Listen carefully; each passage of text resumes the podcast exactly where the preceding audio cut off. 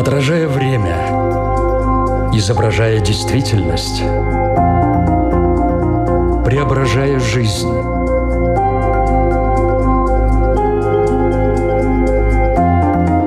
Форма выражения. Программа о том, как мы проявляем себя в этом мире.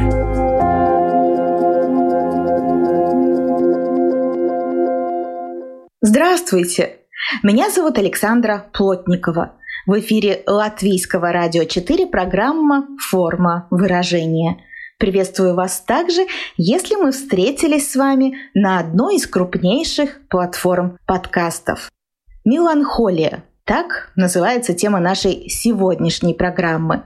Уверена, что это довольно популярное слово вызывает у каждого свои ассоциации. И многие, возможно, вспомнят, что есть фильм под таким названием, а также песня, и даже не одна – Думаю, если попросить вас сейчас описать состояние меланхолии, то разночтений не будет. И многие скажут, что это угнетенное, тоскливое настроение. Лично мне еще хочется добавить легкая грусть. Но так ли это на самом деле? Где грань между меланхолией и депрессией? Как распознать это состояние? Кто чаще ему подвержен? Когда без профессиональной поддержки никак не справиться? Поговорим об этом с экспертом программы. Знакомьтесь, с нами на прямой связи из Молдовы психоаналитически направленный терапевт Татьяна Морей. Здравствуйте! Здравствуйте, Александра. Очень рада участвовать в вашей передаче. Форма выражения. Татьяна, какая у вас возникает первая ассоциация относительно меланхолии? Ну, Александра, у меня очень ясная, четкая ассоциация с работой Зигмунда Фрейда. Это скорбь и меланхолия. Э, работа 1917 года — это, скажем так, то издание, в котором впервые эта терминология рассмотрена с разных сторон. И даны подробные характеристики этого заболевания, причины его возникновения и соотношение его с другими сходными заболеваниями и, возможно, его пути излечения. Есть такое устойчивое выражение, как розовые очки. Если мы говорим о меланхолии, то корректно ли будет сказать, что меланхолия – это черные очки, через которые человек смотрит на окружающий его мир – мы не можем противопоставить, да, как бы меланхолию, скажем так, розовым очкам, потому что, в принципе, доля правды в этом выражении есть. Почему? Потому что меланхолия считают как бы состоянием, да, это не процесс, это состояние, в котором человек э, видит обратную сторону Луны, ее как бы темную сторону. И вот это, скажем, его направленность, да, фиксация, можем сказать, на отрицательных каких-то событиях, на негативных каких-то воспоминаниях. В принципе, это отчасти характеризует вот состояние, в котором человек пребывает при меланхолии. Но это только отчасти. В песне Полины Гагариной меланхолия описывается как чувство одиночества, пустоты и печали. Все верно? Какие еще симптомы можно добавить в этот список? В общем, если посмотреть, то меланхолия, она очень похожа на горе и на печаль в целом. Но если взять ее как отдельную, что э, и рекомендуется делать специалистам, но э, меланхолия фактически и депрессия, то есть они отождествлены не случайно, да, вот именно по этим сходным характеристикам. Но если, скажем, вот депрессия характеризуется пониженным, подавленным состоянием, состоянием какого-то углубления в себя, то когда мы говорим про меланхолию, если мы даже возьмем психоаналитический э, профессиональный э, словарь Лапланша, то мы можем увидеть характеристику этого понятия, пока будем говорить, да, которое переводится с греческого как меланос клоя, черный черная желчь, что означает само по себе уныние, тоску и грусть. Что такое меланхолия с психологической точки зрения?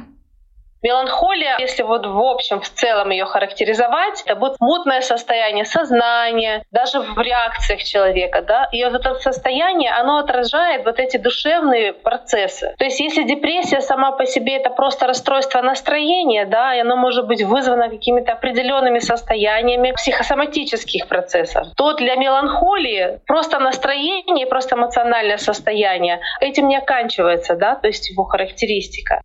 Меланхолия, в отличие от депрессии, с которой они очень похожи, это намного более глубинный процесс. И причина меланхолии чаще всего намного более ранние, чем депрессия. Почему она возникает? Что этому способствует? Причины меланхолии, вот именно причины, основные эти ключевые моменты, которыми разнятся меланхолия с тем же горем, с той же депрессией психосоциальная причина, то есть э, процессы, которые происходят или происходили в социальной какой-то да, области человека, они могут быть э, не явными и не основными причинами возникновения этого заболевания, как ни странно. Меланхолия сама по себе проявляется довольно в раннем детстве. Просто редко кто обращает на это внимание. И у нас в культуре как бы не принято детей консультировать у психолога. Но по определенным признакам ее можно распознать уже в раннем детстве. То есть, казалось бы, у внешне жизнерадостных и активных детей могут проявляться меланхолические черты она бывает связана э, очень часто с деструктивными какими-то родительскими посланиями. И эти послания в определенных условиях получили какое-то подкрепление. Почему оно так укореняется в психике ребенка? Потому что у ребенка есть какие-то врожденные особенности, а это уже область пренатальной психологии это уже, скажем, имеет отношение к психологическому состоянию, вообще, в принципе, к способам реагирования самой матери да, на информацию о том, что она вот станет будущей мамой. То есть вот так вот, это очень глубоко. Получается, у меланхолии, по сути, вообще нет возрастных ограничений. Абсолютно нет.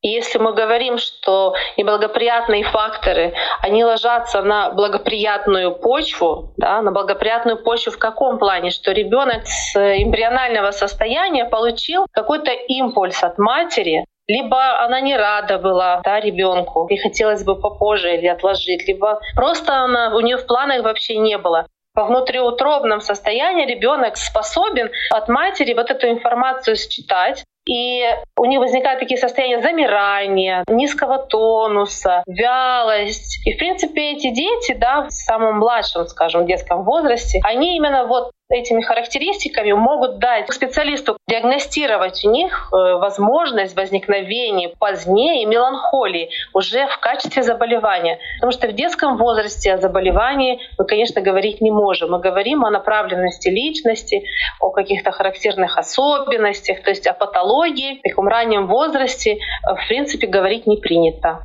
А какие причины характерны для взрослых людей? Они очень часто связаны с какими-то потрясениями.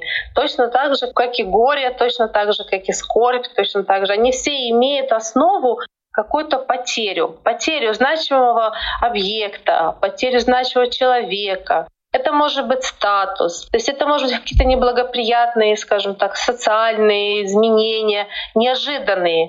То есть у человека нет возможности их обдумать, как-то подготовиться, как-то себя знаю, защитить. И психика, если она, ну, скажем так, уже изначально да, имеет такое свойство, имеет такую направленность к меланхолическим реакциям, то у человека есть, в принципе, все шансы стать меланхоликом, и тогда это уже может превратиться в заболевание, да то очень важно разграничить меланхолию с депрессией. Я уже сейчас про горе не говорю, потому что там совсем другая история. Депрессия, в принципе, считается одним из самых сложных, скажем, психологических состояний. Я не говорю про патологию, да, а именно психологических состояний, с которыми приходится работать психологу. Потому что из 90% людей, обращающихся с депрессией к психиатру, да, даже не к психологу, излечиваются ну, просто считанные единицы. И возник вопрос, почему это происходит. То есть при депрессии есть очень определенная четкая схема лечения. И в принципе, если следовать этой схеме, то по логике вещей человек должен полностью излечиться. А этого не происходит. Происходит какая-то ремиссия. Надо поддерживать это состояние, чтобы человек не упал в другое какое-то, да, психотическое уже, более усугубленное состояние. И когда начались исследования более подробные в депрессии, пришли к выводу, что депрессия — это одно заболевание, а меланхолия — это другое. И поэтому, если меланхолию лечить по схеме депрессии, результатов, естественно, не будет. Депрессия, оно идет как процесс. Оно очень четко распланировано. Меланхолия, она не такая. Она более гибкая, более пластичная, она более индивидуальная. Она соотносится с личными качествами человека, с атмосферой детского какого-то периода, своего раннего периода внутриутробного, как мы раньше говорили. Плюс сюда еще присовокупляется генетический фактор. Вот такая она вот сложная барышня. Бывает ли меланхолия разной степени? Легкая, тяжелая? Есть ли у нее такие градации? Ну, я думаю, что есть, да, вот, скажем, до того, как происходит потеря, да, или отказа от э, значимого объекта, мы можем сказать, что у человека депрессия меланхолическая. То есть это не меланхолия еще, потому что меланхолия — это конкретное заболевание. То есть у него появляются, вот как вы сказали, эти как бы черные очки. Но очки — это значит, он полностью все видит, да, в черном свете. А здесь у него появляются мысли такие, да, что, ну вот, э, любви не существует, да, или я в нее не верю, или люди вот не такие хорошие. То есть они не прям такие все плохие, но не такие хорошие, как я думал.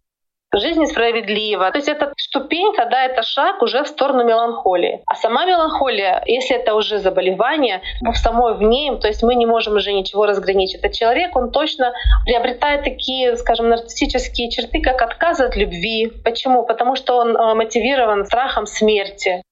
Невзирая на это, человек начинает поиск этой любви, хотя понимает, что ну, она ему в принципе не нужна. Он ее ищет, эту идеальную любовь. И вот эта двухсторонняя медаль «любовь и смерть» — это вот такая вот центральная тема меланхолии. То есть сама меланхолия — это заболевание, и в ней мы градации, то есть уже найти очень сложно. И пока никто не сделал, не удалось никому. Если мы не доходим до такого состояния, как уже заболевание, ну вот э, меланхолия, как мы ее зачастую воспринимаем, такую хандру, легкую грусть, то бывает ли у меланхолии сезонность? ну, там, осенью, зимой, может, у кого-то и весной, и летом, что она как-то чаще приходит в твой дом. Это весна и осень, это межсезонье, да, это вот весна, я думаю, понятно почему, да, если мы говорим про любовь и смерть. То есть это, с одной стороны, возрождение природы, да, потому что человек, ну, как бы, хочет не хочет, и гормонально как-то поддерживается, и усугубляется все. А осень — это уже смерть, да, природы, то есть замирание. Вот эти двухсторонние, вот эта медаль, то есть любовь и смерть, оно вот как-то природа и вот этим циклом, да, весна и осень, начало зарождения и смерть окончания, оно вот поддерживается, да. Можем, да, сказать, конечно.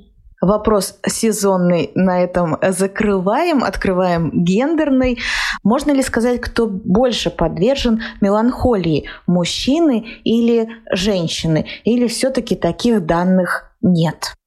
Раньше, да, вот во времена Зигмунда Фрейда было такое заболевание, как истерия. И вот считалось, да, что вот женщины, они более истеричны, но вот это было в тот период. А сейчас вы же знаете, что у нас э, сравнялись, да, как бы и э, обязанности, да, мужские и женские, и гендерные какие-то границы стерлись. И я хочу вам сказать, что это и на психическом тоже уровне ну, работает. То есть оно не может пройти мимо психики, оно через психику все проходит.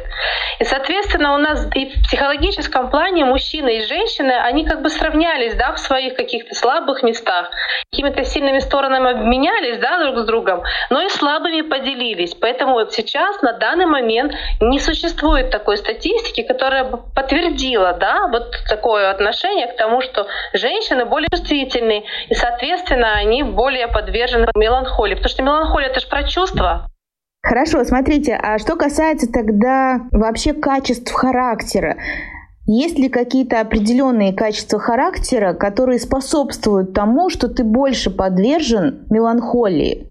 Да, безусловно. Если говорить вот кроме генетического какого-то да, наследия, кроме какого-то социального, да, это среда, это мама, это близкие объекты, есть еще, конечно, и направленности личности. То есть человек более чувствительный, а, более ранимый, человек, который вырос в таких более тепличных условиях, который не привык преодолевать какие-то препятствия, может быть, Я думаю, что гиперопека очень большое влияние может э, оказать на человека изначально еще ранимого, да, чувствительного. И вот эта гиперопека, она полностью парализует. Поэтому и ребенок, вот он изначально, да, не уверен, может ли он. И в жизни, если еще это как-то в среде такой тепличной, знаете, сейчас дети из коробки говорят. То есть их привезли, увезли, они сами никуда не ходят, а вопросы задать они не задают вопросы, родители все решают, просто тихо где-то сидят, они даже не куролесят, ничего такого, потому что, ну вот, отсутствует какой-то вот энергетический заряд.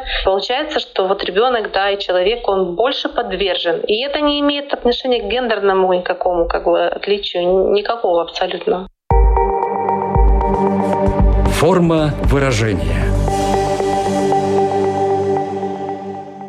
Напомню, что в эфире Латвийского радио 4 программа «Форма выражения». Мы говорим сегодня о том, что из себя представляет меланхолия. И сейчас, э, Татьяна, я предлагаю перейти к такой более практической составляющей нашей беседы. Начать с того, что вообще как можно распознать меланхолию в себе, по каким признакам, и, возможно, в другом человеке, в своем близком, с чего этот процесс начинается. Я считаю, что человек может заметить в близком человеке какие-то изменения в плане общения, активности, работоспособности, жизнерадостности. Мы можем даже не знать этой причины. Мы просто заметили, что человек вот резко изменился не идет на контакт, э, уединился. Может быть, какие-то фразы такие, да, вот поменялось как-то вот про жизни, про близких. Чаще всего это про любовь. И если еще на фоне вот этой смены резкое состояние существует какой-то очевидный, явный, всем известный факт любовного разочарования, любовной потери, предательства, может быть, то я бы рекомендовала специалисту на консультацию прийти. Потому что очень много энергии и сил затрачивается в состоянии в этом меланхолическом, патологическом, мы сейчас говорим, мы не говорим про легкую грусть, да. Фактически меланхолию заменили депрессией. Про нее вообще как бы не говорят. Это психоаналитический подход, психоаналитики, они вот это глубже в процессы психические, вот они могут разграничить. Но если у человека произошло вот какое-то расставание, состояние с любимым объектом, какие-то вопросы, проблемы с работой, вот что могут сделать близкие? Могут предположить, что у человека сейчас состояние горя по утерянному любимому предмету, объекту то период проживания горя от года до полтора лет по прошествии года у него должны быть хотя бы какие-либо изменения в лучшую сторону. Если этих изменений не произошло, и человек вот он в своем горе, вот он таки горе и горюет и горюет, то есть крайняя необходимость обратиться к специалисту, хорошему желать специалисту за консультацией. И вот в психологии во всех подходах есть такое понятие, так как человек травму получает от другого, то и излечиться человек может только при помощи другого. То есть прожить свои процессы вот этот год, все вспомнить, все оценить, выплакать, разозлиться, возненавидеть, все вот эти этапы пройти может сам, но конкретно окончательно излечиться ему нужен другой, который отзеркалит его состояние, который даст ему возможные варианты. Возможно, для вас это это, возможно, вы чувствуете это, возможно, вы бы хотели это. У вас это ассоциируется с чем-то. То есть всевозможные подходы, которые разнятся мы можем сказать точно, что через год нужно обратиться к специалисту в случае, если изменений в лучшую сторону не произошло. Вот это единственное точно, что можно сказать в такой ситуации. Я думаю, что все мы немного знакомы с меланхолией, встречались с ней. Почему у кого-то она как раз-таки это такая легкая грусть, а кого-то он прям засасывает в эту дыру, как вот паук в свою паутину. Это с чем связано? Это всеми вот этими генетическими особенностями, качествами характера, с обстоятельствами вокруг. То есть очень многие факторы на это влияют. Именно Александра, именно поэтому меланхолия считается очень сложным эмоциональным, психологическим состоянием. То есть меланхолик, попадая в это состояние, он делает такую отчаянную попытку защититься да, от каких-то своих фобий. Но самое неприятное, что меланхолик, он не просто пытается защититься от своих каких-то отрицательных представлений об окружающем мире, об окружающей действительности, но у него еще есть такая отличительная характеристика, что он пытается заразить людей, с которыми он тесно общается, влечением к смерти. Потому что для меланхолика смерть идеальна, жизнь не идеальна идеально. любовь не идеальна, а смерть, она идеальна. И когда смерть идеальна, ну, понятно, да, мы подходим к другой черте. Здесь очень частые суицидальные какие-то могут быть, да, выходы с летальными исходами или с временными какими-то повреждениями. Вот так вот даже можем сказать. Корректно ли будет сказать, что страдающий меланхолией человек погружен в себя, он как будто перестает видеть и слышать окружающий мир, концентрируясь лишь на себе и своих страданиях. Это корректная формулировка? Да, это абсолютно прям вот передает полностью состояние человека, потому что в поисках вот этой идеализации, да, которую он не находит во внешнем мире, то человек либо идет в социум, либо он погружается в себя. Да, третье это уже соматические заболевания идут, но мы сейчас говорим о психологических, да. То есть он находится в такой как бы гипнотической зависимости от своих идеалов, которые не находит вовне. Естественно, единственную возможность, где он может, скажем так, нарисовать эти идеалы, вообразить, создать вот эти образы, это его внутренний мир. Но внутренний образ, он все-таки не живой, да, не живой виртуальный образ, та же любовь, она не может ответить любовью, она она может ответить только разочарованием. И поэтому вот это такое сложное состояние, из которого человека очень трудно вывести, но это возможно. Меланхолик, на первый взгляд, напоминает в том числе еще пессимиста. Вот да. Э, в чем отличие между пессимизмом и меланхолией? Отличие опять, вот мы возвращаемся к характеристике меланхолии. То есть меланхолия — это, скажем так, состояние, которое связано с чувствами. Пессимистическое такое, да, депрессивное состояние, связано с умом. То есть если чувство, да, это разочарование в любви, то ум — это разочарование в каких-то в устоях, да, это разочарование в каких-то, я не знаю, идеалах, но идеалах тоже не чувственных, да, а идеалов по социальным каким-то, да, параметрам параметрам. Это два разных полюса. Это ум и чувство. Конечно же, в этом плане они очень сильно разнятся.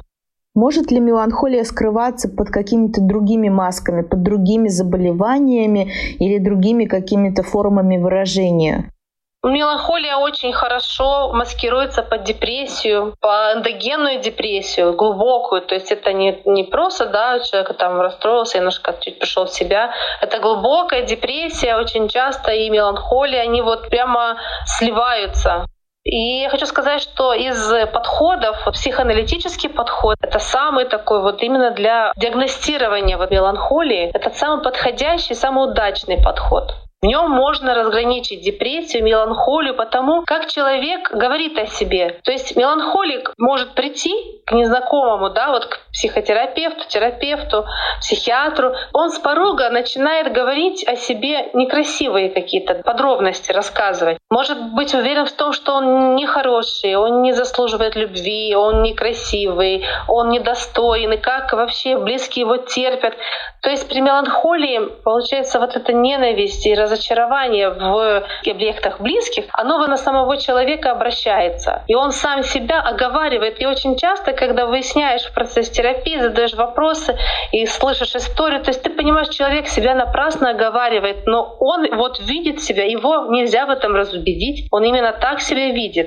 В депрессии виноваты все кругом, общество, близкие, родственники. А у меланхолика виноват он сам предыдущих беседах э, мне специалисты говорили, что касается депрессии, что, в принципе, вот этот маркер — это две недели. Если две недели ты находишься в таком подавленном состоянии, то уже пора обратиться за помощью. В случае с меланхолией действительно можно выдержать целый год. Может быть, надо быстрее проконсультироваться, узнать вообще, что со мной происходит.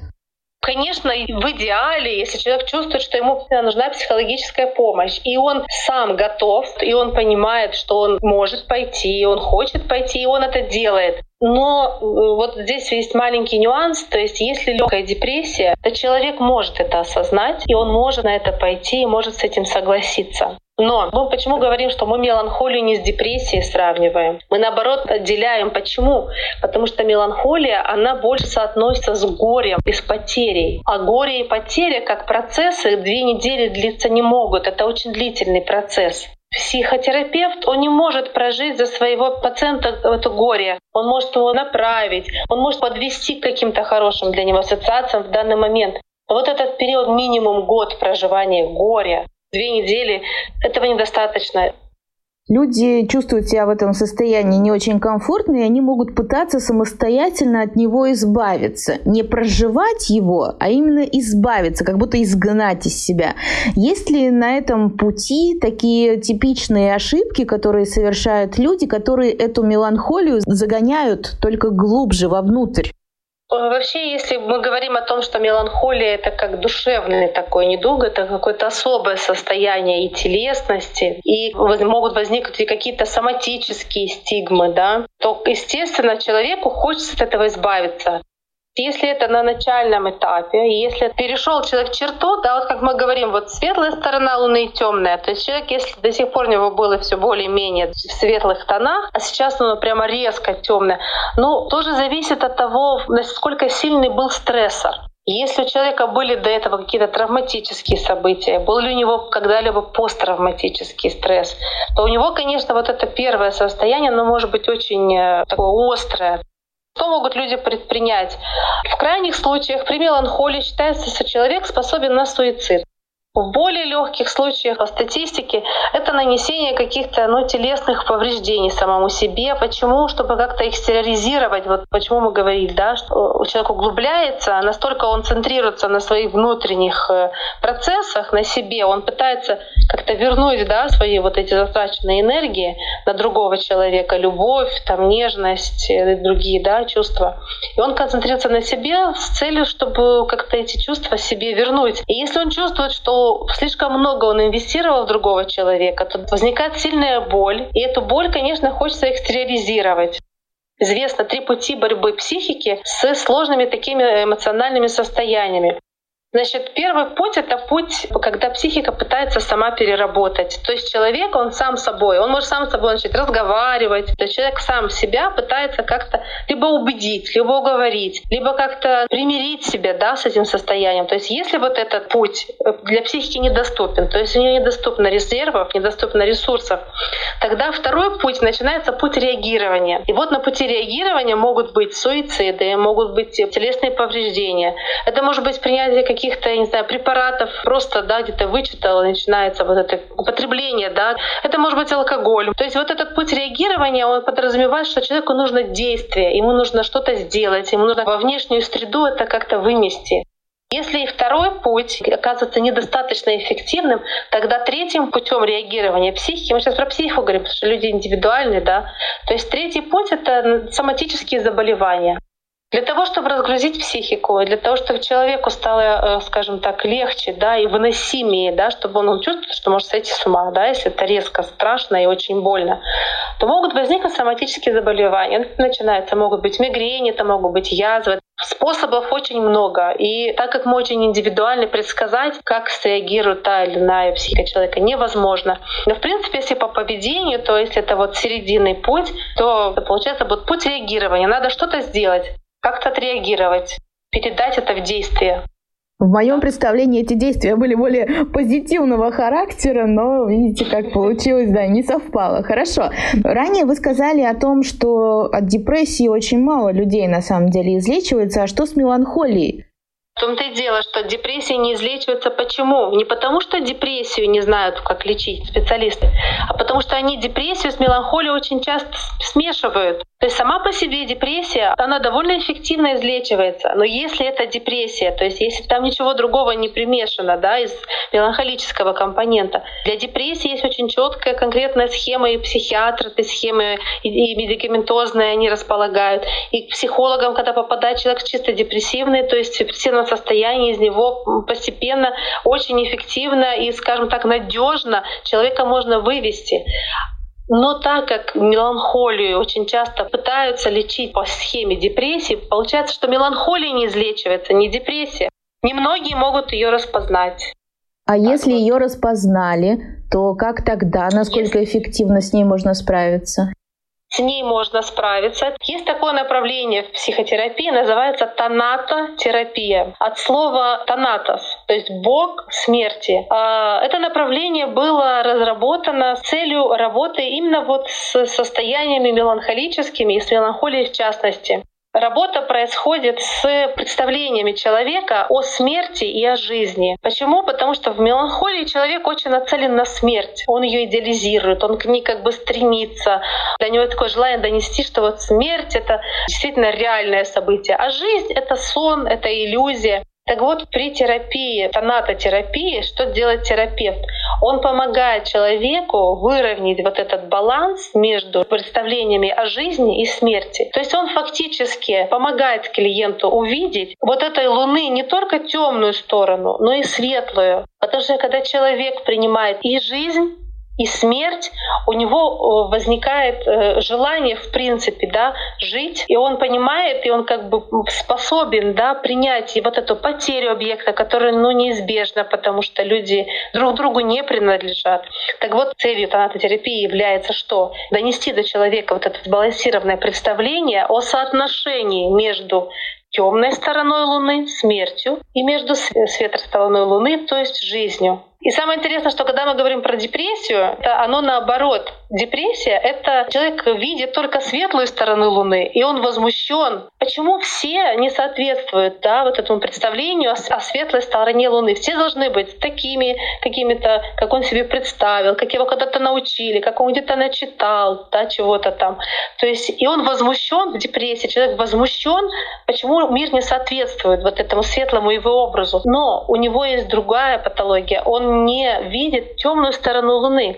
И поэтому в окружении, да, или когда события возникают какие-то мрачные, непредвиденные, даже страшные, болезненные, человек просто отказывается их видеть. Он не хочет их видеть. Он говорит, нет, такого быть не может. То есть если при депрессии мы помогаем человеку увидеть темную сторону Луны, чтобы сбалансировать это соотношение, потому что жизнь это все-таки баланс, это не темное, не черное, да, жизнь это процесс, это не просто застывшая картинка, то при меланхолии тонатотерапевт, он помогает найти, увидеть, распознать и принять э, вот эту светлую сторону Луны, чтобы сбалансировать, опять же, вот это соотношение между жизнью и смертью, между плохим и хорошим, между светлым и темным. А существует ли какая-нибудь профилактика от меланхолии? Ну как профилактика? Если мы предположим, что есть два пути возникновения этого заболевания, да, то есть первый это связано с генетическим и социальным окружением, а второе с сильным потрясением, с которым психика не справилась. Но если сказать, что человеку нужно избегать потрясений, мы понимаем, что наш современный мир, то есть он не располагает в принципе да, к таким тепличным условиям. Ну тогда получается, что профилактика это какая? Это человек просто, да, попав в стрессовую ситуацию, в травматическую стрессовую ситуацию, он должен обратиться к специалисту. Это самый идеальный вариант. Я почему говорю, что это самый идеальный вариант, потому что редко кто так поступает. Обратиться это не значит, что специалист его вытащит за две недели оттуда. Да? Э, то есть мы не боги, мы не волшебники, мы не можем. Мы с психикой работаем через клиента. Мы сами непосредственно на него влиять не имеем даже права, скажем так. Да? То есть обратиться к специалисту — это единственный и самый хороший способ, чтобы не довести до меланхолии, чтобы не впасть, не усугубить депрессию, чтобы она не стала эндогенной, да, чтобы прожить вовремя и, скажем так, качественно это горе, потому что качественно прожитое горе, оно человеку способно изменить жизнь к лучшему. То есть мало кто это понимает и мало кто об этом говорит. Тот человек, который качественно прожил вот это состояние потери и горя, вся энергия, которая была направлена в другое русло, на другого человека, может быть, в другую область, может быть, в профессиональную какую-то сферу, может быть, в какую-то другую реализацию, но которая вот не, не давала человеку ничего хорошего и ничего ему не добавляла, только убывала от него. Да? Вот эта вся энергия возвращается к человеку. И после проживания горя, качественного, правильного, у человека возникает такой ресурс, что он способен просто горы перевернуть и просто решить решить такие задачи, о которых он даже не мечтал. Поэтому единственное, что можно посоветовать, любой непонятной и сложной и такой запутанной ситуации, когда ты чувствуешь, что вот прям для тебя невыносимо, обратиться к специалисту. И, конечно, это займет время, но надо иметь терпение, потому что психика, она очень тонкая структура, и на нее нельзя вот просто э, медикаментами ее закидать, потому что она, ну, она не реагирует так, как бы нам хотелось, то есть она тоже имеет свое время для созревания и, скажем, освобождения движения, для дальнейшего какого-то роста. Ну что ж, на этом мы будем заканчивать нашу программу. Поделюсь еще своими такими откровениями, которые произошли в ходе нашей беседы. Как выяснилось, к меланхолии мы относимся достаточно поверхностно, не воспринимаем ее всерьез, и поэтому, скорее всего, и упускаем определенные моменты, которые ну, заставляют э, застревать этой меланхолии в нас, и что мы от нее никак не можем избавиться. И, конечно, что легкая грусть – это легкая грусть, а меланхолия – это все-таки совсем не про легкость. Э, спасибо вам большое за то, что вы нам это объяснили, рассказали. Напомню всем нашим радиослушателям, что сегодня вместе с нами на прямой связи из Молдовы была психоаналитически направленный терапевт Татьяна Морей. Спасибо вам за эту интересную беседу. Спасибо, Александра. Была рада быть вам чем-то полезным. Я думаю, что не только мне, но и всем тем, кто слушал нас либо на радиоволнах, либо на крупнейших платформах подкастов Apple, Spotify, Google подкасты, CastBox и Яндекс Музыка. Я, Александра Плотникова, говорю вам до свидания. Встретимся ровно через неделю. Отражая время, изображая действительность – преображая жизнь.